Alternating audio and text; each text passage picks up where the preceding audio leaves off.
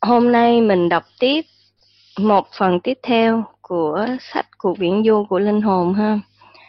Nội dung của mình đọc ngày hôm qua là gì? Là đọc về giai đoạn của thế giới thứ ba, thế giới hoàn toàn khác hẳn và sự tiến bộ của linh hồn trong thế giới thứ ba. Nó cũng rất tương đồng với phần mà mình đã đọc trong sách Finding the Real You. À, trong thế giới thứ nhất là trong bụng mẹ là mình được ban cho một cách lập trình tự nhiên. Những cái giác quan và những cái tính năng mà mình cần để sống trong thế giới thứ hai. Ở thế giới thứ hai thì mình có trách nhiệm và có ý chí tự do hoàn toàn để chuẩn bị những cái đặc tính cho thế giới thứ ba. Và ở thế giới thứ ba thì mình không còn ý chí tự do nữa, mà cái sự tiến bộ của mình trong thế giới thứ ba thì phụ thuộc vào sự cầu nguyện thay hoặc là à, làm những việc thiện thay cho mình để linh hồn mình tiến bộ. Còn ngược lại là mình cũng có thể giúp cho sự tiến bộ của những uh, linh hồn mà đã ở thế giới thứ ba bằng cách là mình cầu nguyện cho họ và mình làm những việc thiện nhân danh họ. Như vậy um, mình nghĩ về à, người Việt mình hay nói là 49 ngày hay là 100 ngày để mà giúp cho người nhà của mình siêu thoát gọi là cầu siêu. Thì họ nghĩ rằng nếu mà linh hồn thăng tiến qua thế giới bên kia đã rời khỏi thế giới này rồi nhưng mà có vào được thế giới bên kia hay không, thì phải có sự cầu siêu. Cầu siêu chính là cầu nguyện thay cho cái người đó, giúp cho linh hồn đó siêu thoát, chứng tỏ là đã cách đây hàng ngàn năm trong những cái lời dạy từ Phật giáo hoặc là những tôn giáo trước nữa thì người ta đã hiểu được cái ý nghĩa của việc cầu nguyện thay cho một linh hồn đã mất và giúp linh hồn đó được siêu thoát. Siêu thoát có nghĩa là đến gần với sự hiện diện của Thượng Đế theo cái lời giải thích mà mình hiểu, um, theo cái cách giải thích của thời hiện đại trong tôn giáo mà qua ngôn ngữ hiện đại của Thượng Đế. Um, như vậy thì cái việc cầu siêu nó không có phụ thuộc vào cái việc là cúng kiến hay là uh, mua tiền vàng bạc đốt hay là mua những cái đồ mã bằng giấy để đốt cho người đó có phương tiện đi qua thế giới bên kia mà những cái đó là đã bị hiểu lệch lạc rồi.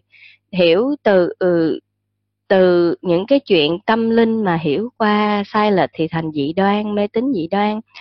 À, giống như mình nói là người hiểu là mình sẽ cống hiến những cái tài sản những cái của cải tâm linh để giúp một cái linh hồn mà đã khuất được tiến bộ hơn là có nghĩa là mình làm việc thiện. Mình làm việc thiện mình tạo công đức mà mình cống hiến dưới cái tên của người đó. Chứ không phải là đốt uh, tiền vàng bạc hay là đốt đồ bằng giấy ha. Nên bây giờ mình hiểu được là à, những cái dị đoan nó cũng có cái gốc của nó nhưng mà nó bị sai lệch đi và người ta bắt chước nhau.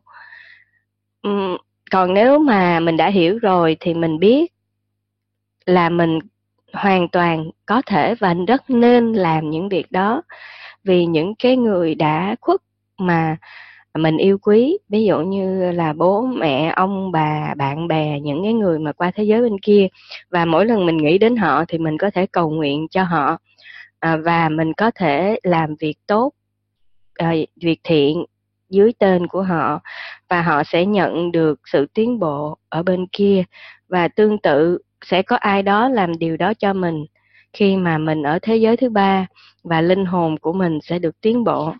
Và đó là lý do mà mình cần um, mình cần hội tụ với những người thân yêu mà những người hiểu được điều đó.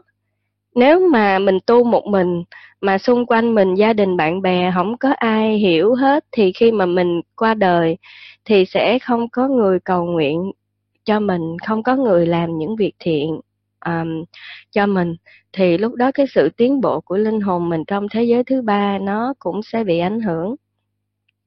Nên là à, cái việc giác ngộ không chỉ dừng lại ở một mình mình giác ngộ một mình mình tu mà mặc dù đó là cái trách nhiệm chắc chắn và duy nhất là chỉ có mình tu được cho mình thôi thì khi mà mình qua thế giới thứ ba mà khi mà mình không còn ý chí tự do để quyết định thì cái sự gửi lời cầu nguyện và chúc phúc hoặc là việc thiện của người khác nó cực kỳ quan trọng. Um, hôm nay mình bắt đầu ừ, một nội dung tiếp theo. Mà nội dung này thì mình cũng đã có tìm hiểu trong sách Finding the Real You rồi. Um, đó là những giấc mơ bằng chứng của sự bất diệt của linh hồn. Một trong những điều huyền nhiệm kỳ thú nhất của đời sống là thế giới những giấc mơ. Khi thể xác đang ngủ, mắt nhắm, miệng ngậm. Thế mà ta làm được những việc như khi đang thức. Thấy, nghe, nói, cảm nhận, suy nghĩ, đi lại mà không cần có thân thể. Lắm khi ta nhận được sự hướng dẫn và sự giúp đỡ, lúc khác ta lại thấy những điều diễn ra trong giấc mơ đều có ý nghĩa thật. Nhưng chỉ là những động tác của thân xác. Ví dụ khi ngủ mà bị lạnh, bị mệt, căng thẳng, lo âu, sung sướng, hào hứng, thậm chí tiêu hóa khó, cũng có thể có những giấc mơ nhưng vì sao ta có được tất cả những cảm giác và kinh nghiệm này, khi khả năng vật chất của cơ thể gần như là đang không hoạt động? Câu trả lời cho vấn đề này có ý nghĩa quan trọng đối với linh hồn đang viễn du. Điều rõ ràng là một số mặt trong con người luôn luôn hoạt động, dù không có thân xác làm phương tiện. Nếu chúng ta quan sát kỹ mỗi vật thọ tạo chúng ta sẽ thấy muôn vàng những khôn ngoan, hoàn hảo, và sẽ học được muôn vàng lẽ thật mới mẻ và kỳ diệu. Một trong những hiện tượng thọ tạo đó là giấc mơ. Hãy thấy bao nhiêu điều huyền nhiệm nhiệm màu được đặt trong đó, bao nhiêu thế giới được che giấu trong đó, và hãy xem ngươi đang ngủ trong một thành phố thật xa ngươi thấy mà không cần dùng mắt nghe mà không cần dùng tai, nói mà không cần dùng tới lưỡi. Rồi khoảng chừng mười mấy năm trôi qua, ngươi sẽ chứng kiến trong thế giới bên ngoài chính những điều mà ngươi đã mơ thấy đêm nay. Trước đây, trước hết, thế giới trong mơ này là gì?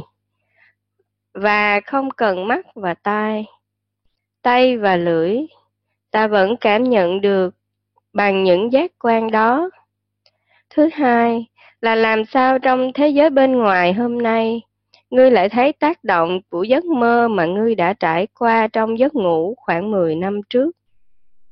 Hãy xem xét sự khác nhau giữa hai thế giới và những huyền nhiệm ẩn giấu trong hai thế giới đó để ngươi có thể đạt tới ơn bổ sức thiên liêng và những khám phá thiên thượng, rồi bước vào những miền thánh thiện. Thượng đế đấng cao cả đã đặt những dấu hiệu này nơi loài người với mục đích làm cho các triết gia không thể phủ nhận những huyền nhiệm của cuộc sống bên kia hoặc là không thể xem nhẹ những gì đã được hứa hẹn cho loài người lúc ta ngủ, thân thể giống như đã chết. Nó không thấy bằng mắt, không nghe bằng tai. Nó không cảm nhận, không có ý thức và không có nhận thức. Nghĩa là những năng lực của con người đã trở thành bất động. Nhưng tinh thần thì vẫn sống và vẫn hoạt động. Hơn nữa, sự sáng lạng của tinh thần lại càng tăng lên. Nó bay cao hơn và trí thông minh của nó lớn hơn cho rằng sau khi thân xác chết đi, tinh thần sẽ bị hủy hoại. Cũng giống như tưởng tượng rằng một con chim ở trong lòng sẽ chết nếu cái lòng bị vỡ. Dù con chim chẳng có gì phải sợ về chuyện cái lòng bị hủy, thân thể chúng ta ví như cái lòng. Linh hồn chúng ta giống như con chim chúng ta thấy rằng không có cái lòng con chim vẫn bay trong thế giới giấc ngủ Vì vậy, nếu cái lòng bị vỡ, con chim vẫn tiếp tục tồn tại. Những cảm giác của con chim càng mạnh hơn, nhận thức của nó lớn hơn và hạnh phúc của nó tăng lên. Sự thật, từ địa ngục nó vươn lên thiên đàng hoang lạc, bởi vì đối với những con chim tri ân, không có thiên đàng nào kỳ diệu hơn là sự thoát ra khỏi chiếc lòng. Đó là lý do tại sao những người tử đạo hối hả tiến à, cách tiến đến cánh đồng hy sinh với hạnh phúc và niềm vui tràn trề. Đức Ba-ha-la giải thích thêm rằng hãy quan sát trạng thái của người con người khi ngủ. Quả thật, ta phán rằng hiện tượng này là dấu hiệu kỳ diệu nhất trong các dấu hiệu của Thượng Đế ở loài người. Giá mà trong lòng họ biết suy gẫm về điều này. Hãy nghiệm xem điều ngươi thấy trong giấc mộng. Sau khi một thời gian khá lâu đã được thực hiện và ứng nghiệm đầy đủ.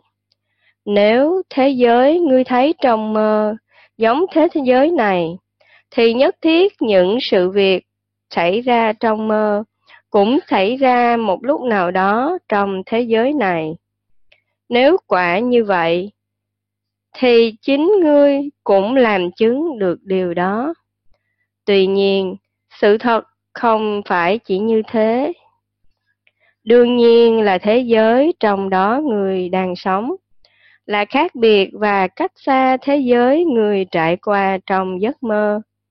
Thế giới trong mơ không có khởi thủy, không có cuối cùng. Đây là lẽ thật. Nếu người